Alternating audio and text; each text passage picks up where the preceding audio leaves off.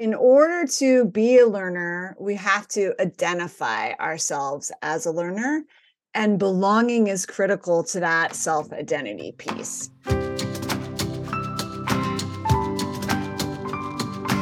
I'm Celisa Steele. I'm Jeff Cobb, and this is the Leading Learning Podcast. To be a learner, we have to identify as a learner. And belonging is critical to self-identification. That means all learning businesses need to think about how they can create situations and offerings where individuals feel a sense of belonging. Dr. Susie Wise is a learning experience designer and author of the book, Design for Belonging: How to Build Inclusion and Collaboration in Your Communities.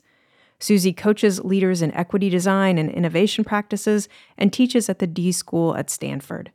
Susie and Jeff talk about the fundamental role of belonging in learning, 8 moments of belonging that Susie has identified, and ways to intentionally design learning experiences where belonging can emerge. Jeff and Susie spoke in April 2023.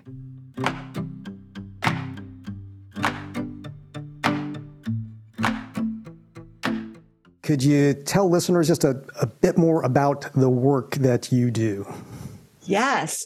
So my work sits at the intersection of design and community building, particularly with a lens of both equity and complexity. So I work with all kinds of people in all kinds of organizations, mostly adult learners, which I know are what your podcast listeners are really interested in. And I do sometimes teach at the Stanford D.school, and that is with graduate students. Those tend to be folks that are coming from a wide variety of disciplines, because our focus at the D.school is really on this pedagogy of design thinking, the approach to human-centered design where we value empathy and prototyping, and we try to embrace complexity and navigate ambiguity. I love embracing complexity, navigating ambiguity, such a big part of learning broadly that we all have to do throughout our lives. Now, a big focus of our conversation today is going to be the topic of belonging, which you have written a book about, Designing for Belonging, specifically with an eye towards communities. And it'd be great to maybe start out with that word, belonging, and defining it, or maybe better, describing it. That might be the better approach. And then how did that become such a focus for you? Absolutely. Thank you. So belonging, and as you kind of say in the way with describing it, I am pretty expansive in the book about thinking about belonging. And I think it's really important for us to start acknowledging that belonging is a feeling. Mm. And it's that feeling of being welcomed and invited in. And by invited in, not just to show up, but to actually be your authentic self, to bring your gifts to the context. That is what it feels like to belong, is to know that you are deeply and wholly accepted, to show up as your whole self. And I like that you emphasize that it's a feeling. I mean, people talk about having a sense of belonging, or that feeling of belonging. Yeah. So just on that note, that sense of belonging, that really matters, because it's in your body, right? Mm. And it is, in fact, something that if we don't acknowledge it I'll say it the other way. I think belonging, once we acknowledge it's a feeling that we need to have, then we can look to notice, wow, we need to have it to show up as a learner. We need to have it to show up as a worker. We need to have it to show up as a partner, as a participant. It's really fundamental. Belonging sits, in current visualizations of Maslow's hierarchy of needs. It kind of sits in the middle. But supposedly, and this is total hearsay, but supposedly Maslow's students were thinking that it should actually go lower down in the pyramid, because it is fundamental to who we get to be in the context of other humans. And we're almost always in the context of other humans. Oh, exactly. And it does feel just very foundational. And that notion, too, of being intentional about it, being conscious of it and intentional about it ourselves. And then also as people who are designing or trying to facilitate and create experiences for others. You have to be aware of it if you want people to really feel like that they can be part of that experience and get something out of that experience. Yes. One of the ways that I came to do this work on Design for Belonging was related to what you just said, the kind of the fundamental nature of it and the need to be able to feel it. Where this work came from was I was working with school leaders. So this was in the context of K-12 education in the United States. I was working with leaders on how they might use design mindsets to change the culture of their school, and in particular to serve their students furthest from opportunity. And we were framing that work as thinking about the equity challenges in their school. But one of the things that I noticed is that word, right, which can be a strangely contentious word, was sometimes throwing folks off. It would kind of take them to a technical place where they started thinking about numbers and discipline. And numbers about discipline can be really important to dig into. So I'm not knocking that. But what I found was it was causing them to kind of freeze up in their work. And it was a mentor of mine at the National Equity Project who shared with me a little bit of the work of John Powell. And he has this piece on othering and belonging that he wrote with Steven Menendian. And that framework, I shared with leaders that I was working with this idea of othering and belonging. And what I found was that it really unlocked people, because thinking about belonging, remembering when and where they've had that sense of belonging that we spoke of, really reminded them of what they were trying to do when they were doing equity work, that it wasn't an abstraction about numbers. It was actually that they were trying to think about, wow, who in their case, school, we could think about the folks listening to this podcast in your organization or the learners that you're hoping to serve, who's walking into that room already feeling like they belong? Because they walk into every room feeling like they belong. And who might be questioning? And there are a whole number of kinds of reasons why you might be questioning your belonging. But if we focus on belonging and we remember our own places of feeling of belonging, then it opens us up to the design conversation. Because the other side of the work here is, how do we think about design? How do we intentionally create situations where belonging can emerge? And I say belonging can emerge because, again, belonging is a feeling. I can't make anybody feel it. But I can use all kinds of things to help it come forward, to help somebody know that they can belong here. So a number of different threads to pull out there, and I want to do our best to pull at all of them during the course of this conversation. Before we go into sort of talking about experiences that people we may have, other people may have, or designing for them, I'm wondering, is there something personal in this for you that's kind of driving your interest? Do you have a sort of personal story, personal relationship with belonging that maybe informs some of this, the work that you're doing? Thank you. And I'd like to invite everybody to have that inquiry too.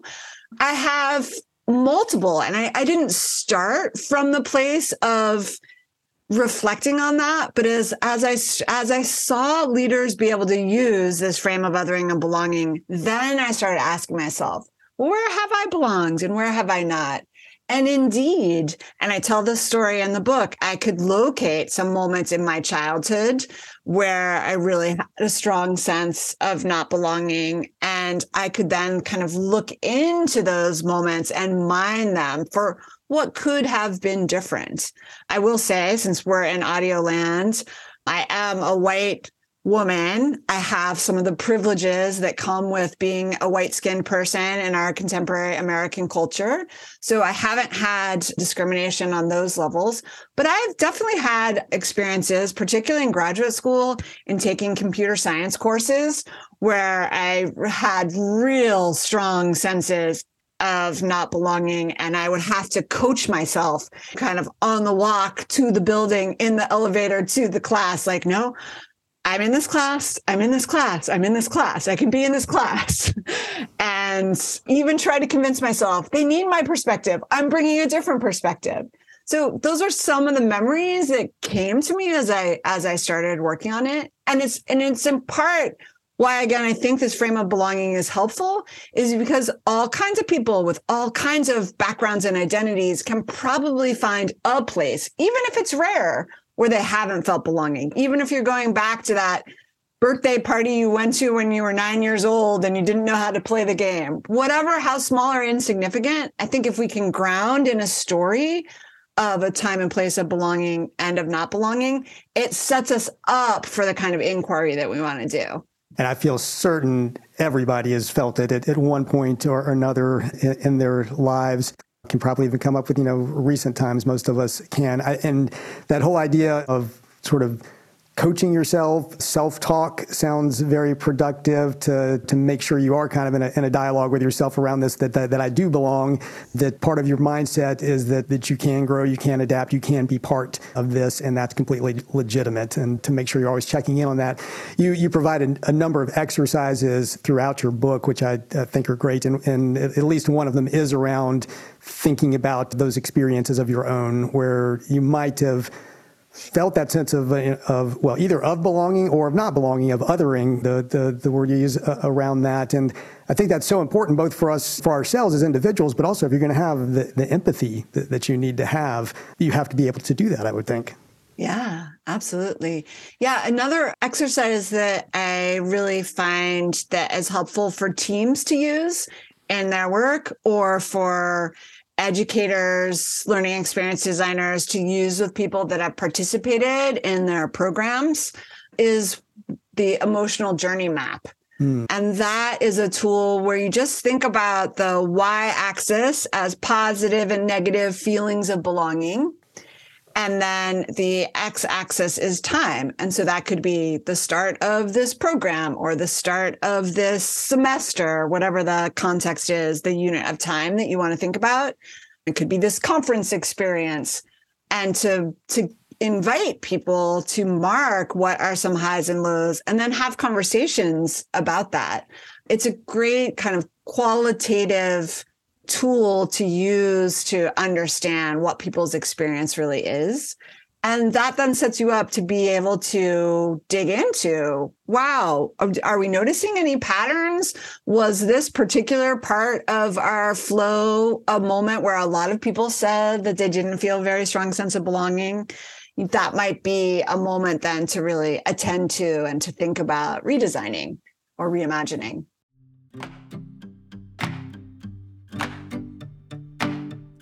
As someone who listens to the Leading Learning Podcast, you should know about the Leading Learning newsletter, which you can subscribe to at leadinglearning.com/inbox.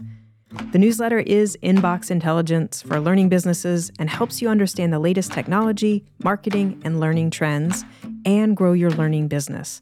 Best of all, it's a free resource. As a subscriber, you get Leading Links, our monthly curated collection of resources to help you grow the reach, revenue, and impact of your learning business. The Podcast Digest, a monthly summary of podcast episodes released during the previous month, plus periodic announcements highlighting Leading Learning webinars and other educational opportunities designed to benefit learning business professionals. Subscribe for free at leadinglearning.com/inbox. And if you're already subscribed, point a colleague to leadinglearning.com/inbox. And we've already been referencing it some, but the whole idea of belonging and how it factors into learning and the experiences that we have in learning. And I'd love to talk about some of the specific types of experiences that we tend to have as adults, going to conferences, courses, being parts of different discussion communities, things like that.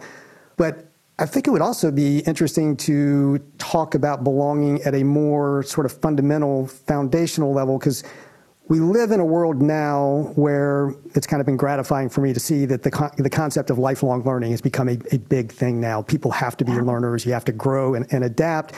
But even to identify as a learner or as a lifelong learner, that's sort of a category that we're creating and telling people they need to be a part of. And I'm not sure everybody feels equally prepared to belong to that category. Can you talk a little bit about belonging as it relates to being a learner in general and an adult learner specifically? Yes, absolutely. And you're exactly right Belonging is fundamental. One of the people that I reference in the book is Dr. Camille Farrington, and she's out of the University of Chicago. She studies high schools in particular, but the work extends to adult learning environments as well. That in order to be a learner, we have to identify ourselves as a learner, and belonging is critical to that self-identity piece. So we have to be able to see ourselves in the room, in the course, in those ways of being that we're trying to activate in that learning experience. So that's the kind of fundamental piece. And then I think the interesting thing about that then is how do we, if we're recognizing that that isn't necessarily what our group is feeling, right? That we have folks who perhaps weren't successful in prior learning experiences, that they didn't feel like that was a place of acceptance or success. How can we show that these adult learning spaces, whether they're formal or informal or online or in person, that they are really places for you to get to show up and be yourself? And that's where this idea of some particular moments to pay attention to, I think, can come into play.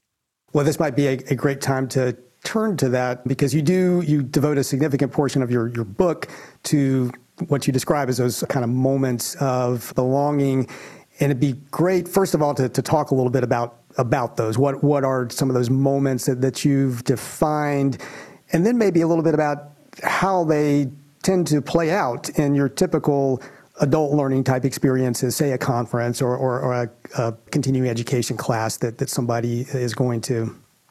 Great. Yeah. So I talk about 8 moments of belonging, and I'll say too, I think they are ones that really matter and are useful. I also think that anybody who is planning, designing, organizing learning experiences might have some additional ones that they want to name that are particularly true to their context. So certainly feel free to not think that these are like from on high. They're just a way to kind of start to think about the power of particular moments. That's the first move to make, is to not be thinking of all time as one thing, but recognizing, again, particularly for adult learners, that they're used to using their time in lots of different ways. They want to have agency over their time, etc. So some of the moments I think about, and shout out for folks that have seen the book, there's a great mural artist who helped to create these pages, and they're these fold out pages. And so they flow in an interesting way. So one moment to think about is the invitation.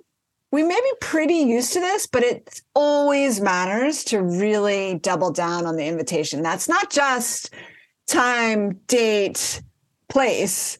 That is, who do you get to be if you show up to this learning experience? Why do we want you to come to it? What might your role get to be if you come here? Then the thinking about entering. So like really being conscious that crossing the threshold is a moment that matters for your belonging. It's actually, we know from the work of Claude Steele and others around stereotype threat, it's in the moment of entry that often we're on high alert, and stereotype threat can be triggered. And so that's that notion of like, oh, I might not belong because I don't see other people that look like me or sound like me, or any other kind of identifiers aren't being called forth.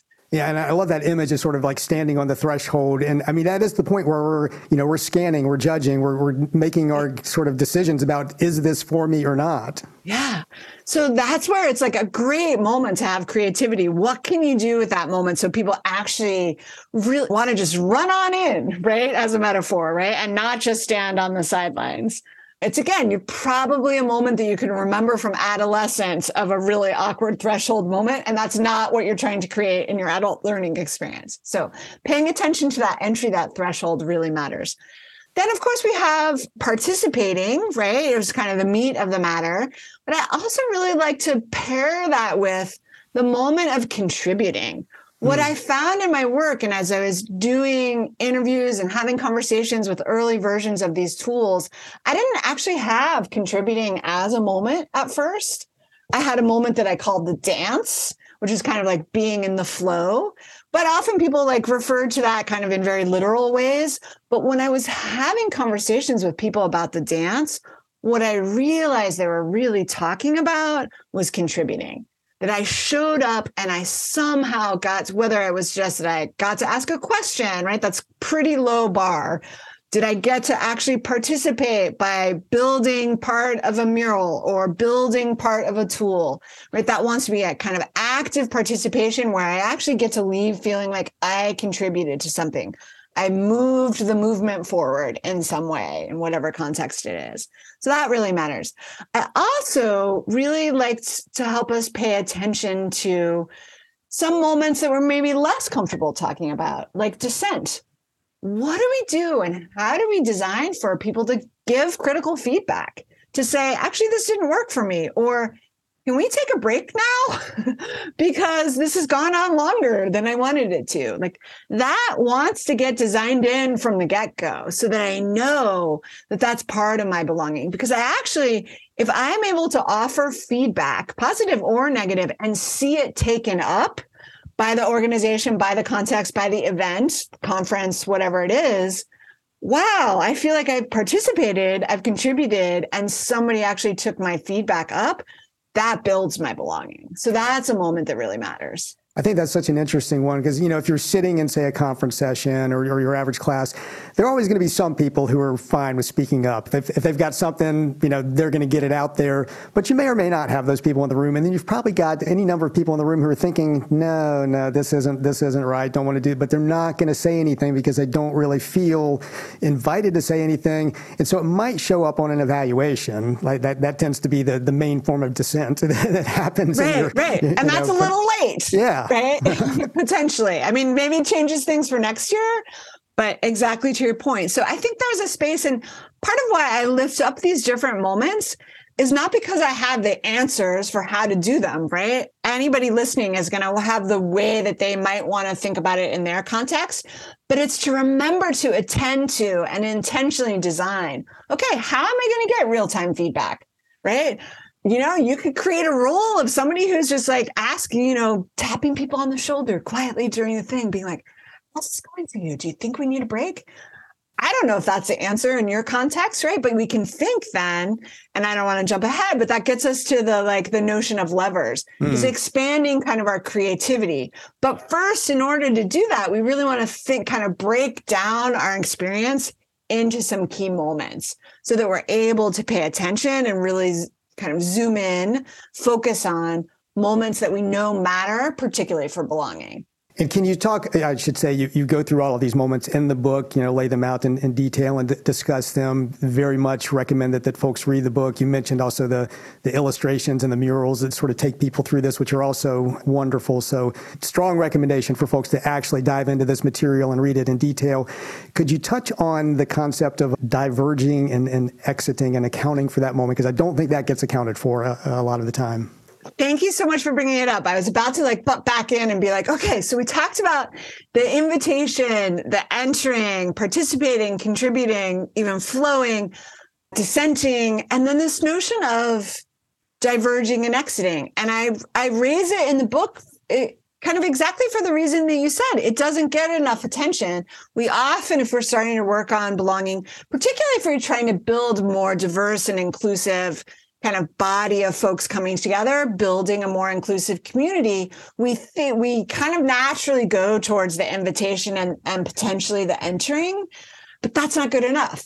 And in real life, particularly in adult learning context, whether it's a conference or a longer format course of some kind, how do I still get to belong if I have to stop out? Or if I decide that this isn't my path? It's helpful kind of remembering, and I think it's a nudge to remember that this is not a zero-sum game. We always, particularly as adults, are existing in multiple contexts. We have multiple identities, and those are going to push and pull on how we're able to participate. So attending to how can we step out? How can we come back? What happens when we're, air quotes, graduating? Those are also moments to think about belonging, right? How do you graduate and then become part of a alumni community, for instance, right? We have some of those models. Obviously, we have them in universities, but I think they're really interesting to think about what they could be like in other kinds of organizations and in other kinds of learning flows, for instance, especially as you started us off thinking about lifelong learning. That's got to be all about being able to loop back in, know that you still belong, that you can tap back in, you can refresh. Like, what if we thought of it as not leaving, but refreshing, right? That you're refreshing by going to do something else, and now you're back and you're fresh. Yeah, the very point that I wanted to make is people are just kind of flowing in and out of these of experiences in time. So it might be a conference or a class, but you know, then in between that, they're going to be somehow or another interacting most likely with other people from your organization, with peers. How can you account for that, and how you think about designing learning? Community, of course, is a big thing with our audience, and the idea of learning communities. People are always sort of dipping in and out of communities in different ways, and just really being able to account for that is essential if you want to be successful at it. Yeah. And accounting for it is a part of it. And then I think that remembering that accounting, if you know you want to be accounting for it, that is you're noticing that you need to design, that you want to be creative around how do you do it. It's not just, and I even share a story in the book of diverging and exiting from one of my mentors who just always opened up anything to say, like, there are going to be some comings and goings. What are they? Can we just get those out? I think that the accounting for is a piece, but it's also that's our nudge to creatively design for what we know is going to happen. Right. And I want to turn to that before we wrap up today. I'll just note that you've said, well, you've articulated these moments. I would encourage anybody listening to think about those moments in relationship to the types of experiences that your organization offers. How do they apply? Can you identify those moments within your learning experiences? And as you noted, Susie, these aren't from on high. You may have your own unique and particular moments to the types of experiences you're delivering, but identify those, account for them, and then you can turn to designing for them.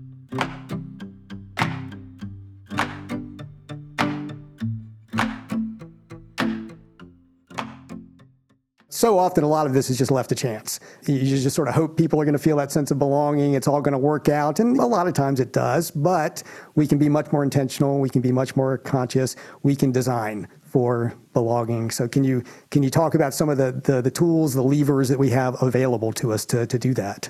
Yeah. And we can go lever, we can go lever. I'm actually a lever person, but I think there are a lot more lever people. You say than lever, there are I say lever. Exactly. The idea here is, yes, when there's a moment that you want to work on. And it makes me think, I do also want to mention, there are more moments, and in particular, another moment to think about is the moment of repair, right? That's again about knowing that there are going to be mistakes. We are, after all, humans that we are designing for. We are not perfect. We will not be. I don't know what our role is going to be in some perfect AI world, but I imagine, right, and for now anyway, we're going to have to even do repair around the things that AI creates. In any event, repair is a really important moment. And that can be micro, thinking about how do we repair for micro aggressions or experiences to bigger changes that we need to make based on perhaps feedback. So repair is another moment. As we're entering into this space of deciding, okay, this is a moment I need to design for. Perhaps I'm thinking about contributing or repair or diverging and exiting that we were talking about.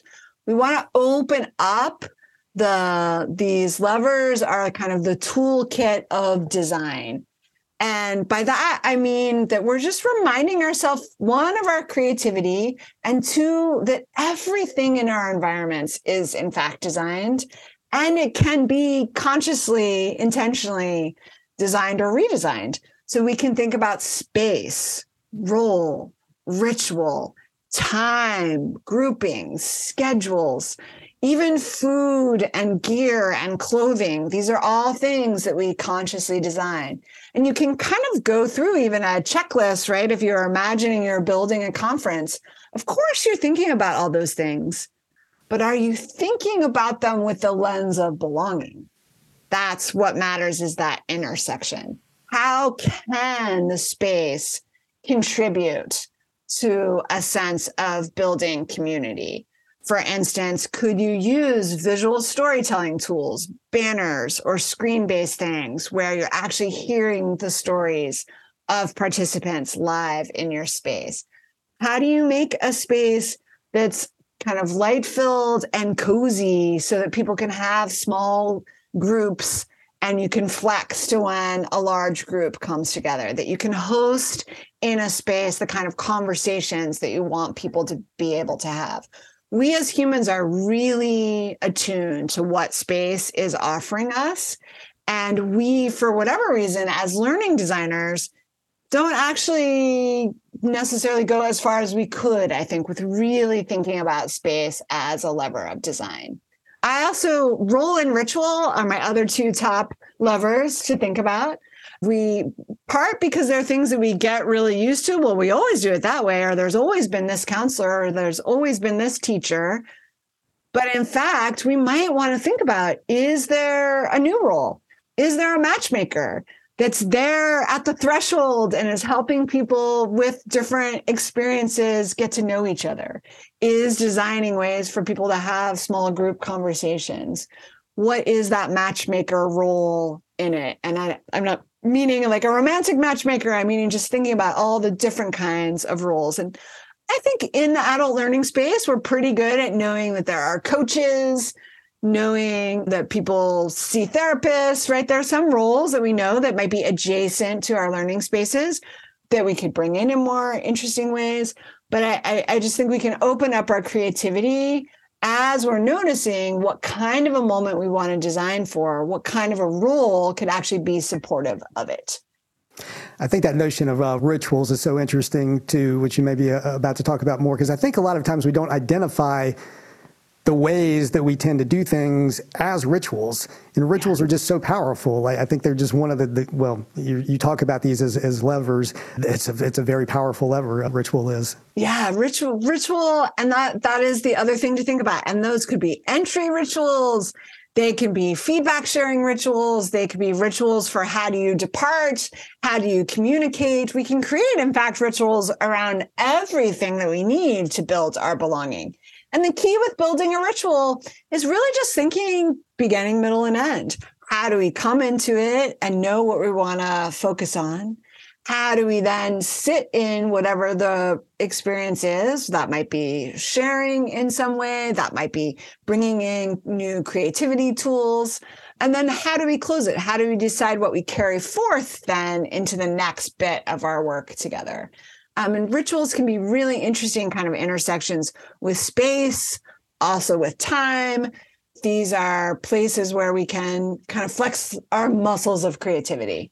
Well, as with the moments, we're only scratching the surface here, but I'll say, about your work and about the book specifically, I mean, you provide this wealth of material for people to work with. I mean, you have this idea of the moments, looking at those moments, determining which ones really fit your situation, which ones you want to add, and then looking at these, I'm not sure if I'm saying levers or levers now, I've sort of lost which one I prefer, but you have these design tools to then work with those moments. So you've got it's a very practical set of material to work with from the book.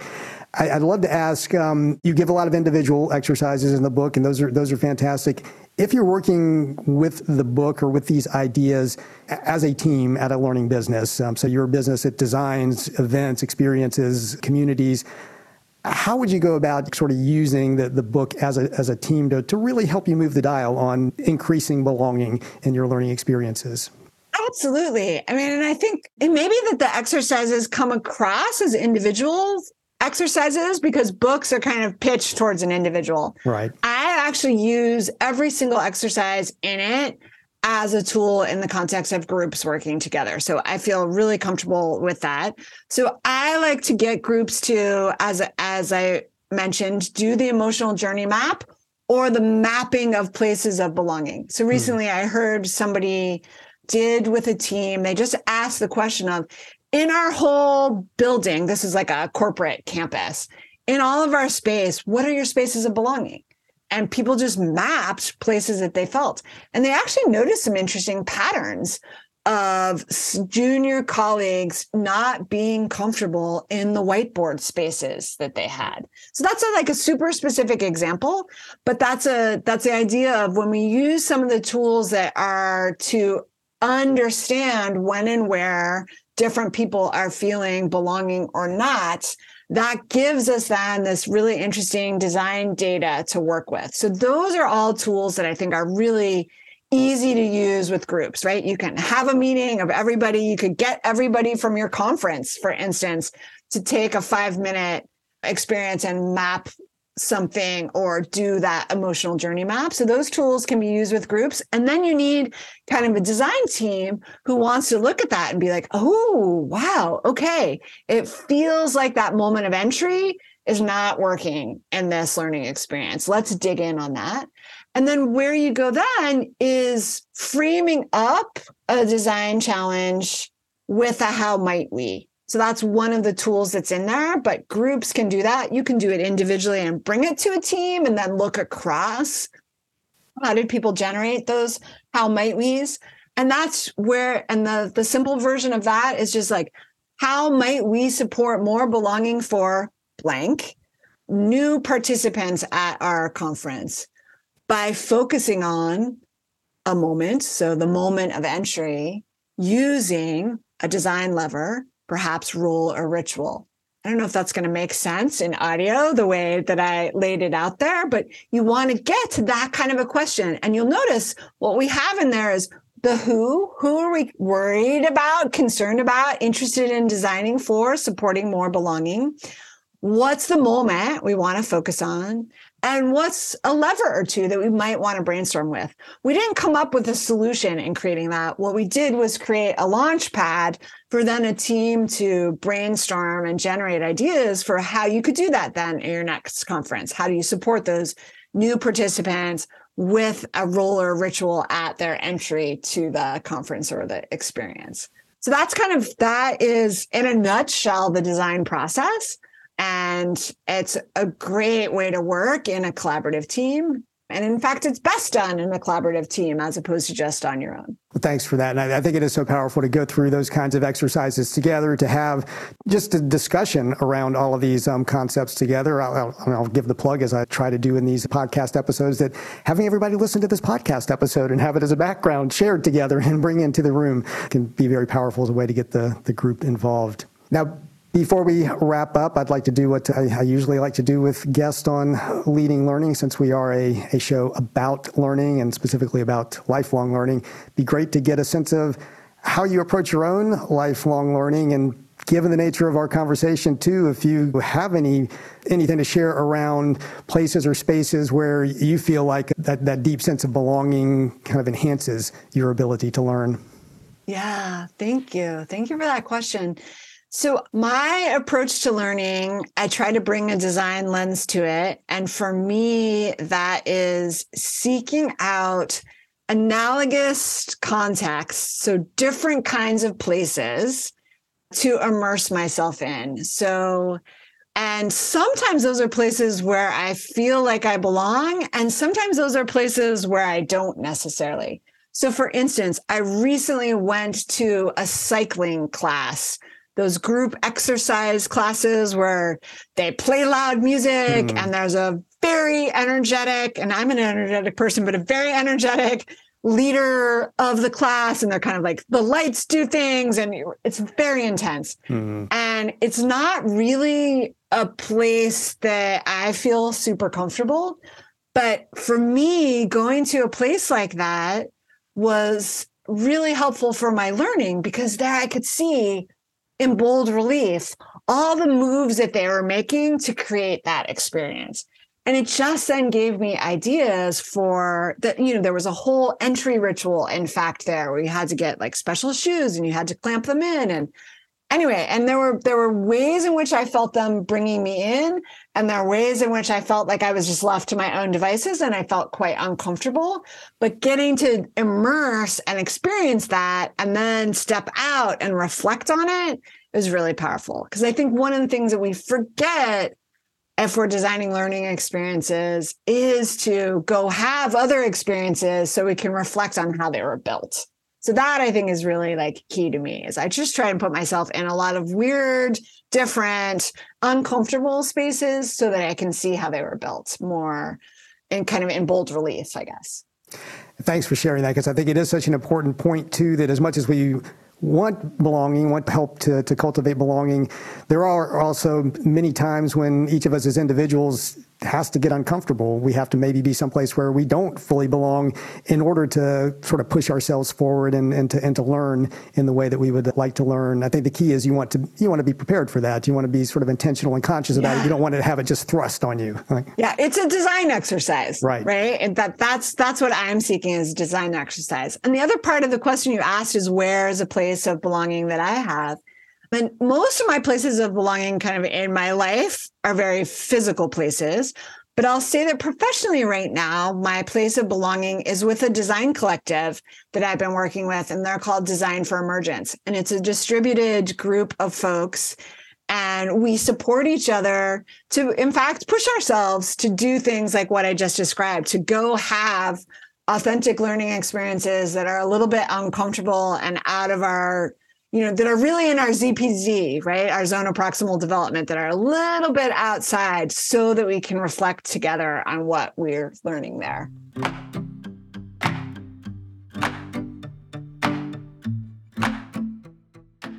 Dr. Susie Wise is a learning experience designer and author of the book, Design for Belonging: How to Build Inclusion and Collaboration in Your Communities. In the show notes for this episode at leadinglearning.com/episode 361, you'll find a couple of links where you can learn more about Susie's work and connect with her. And we do also highly recommend checking out her book. Jeff and I would be grateful if you would rate the Leading Learning Podcast on Apple Podcasts or wherever you listen, especially if you find the show valuable. Your ratings and reviews help us show up when people search for content on leading a learning business. And please spread the word about Leading Learning, whether in a one-on-one conversation with a colleague or a personal note or on social media. In the show notes at leadinglearning.com/episode 361, you'll find links to connect with us on Twitter, LinkedIn, and Facebook. Thanks for listening, and see you next time on the Leading Learning Podcast.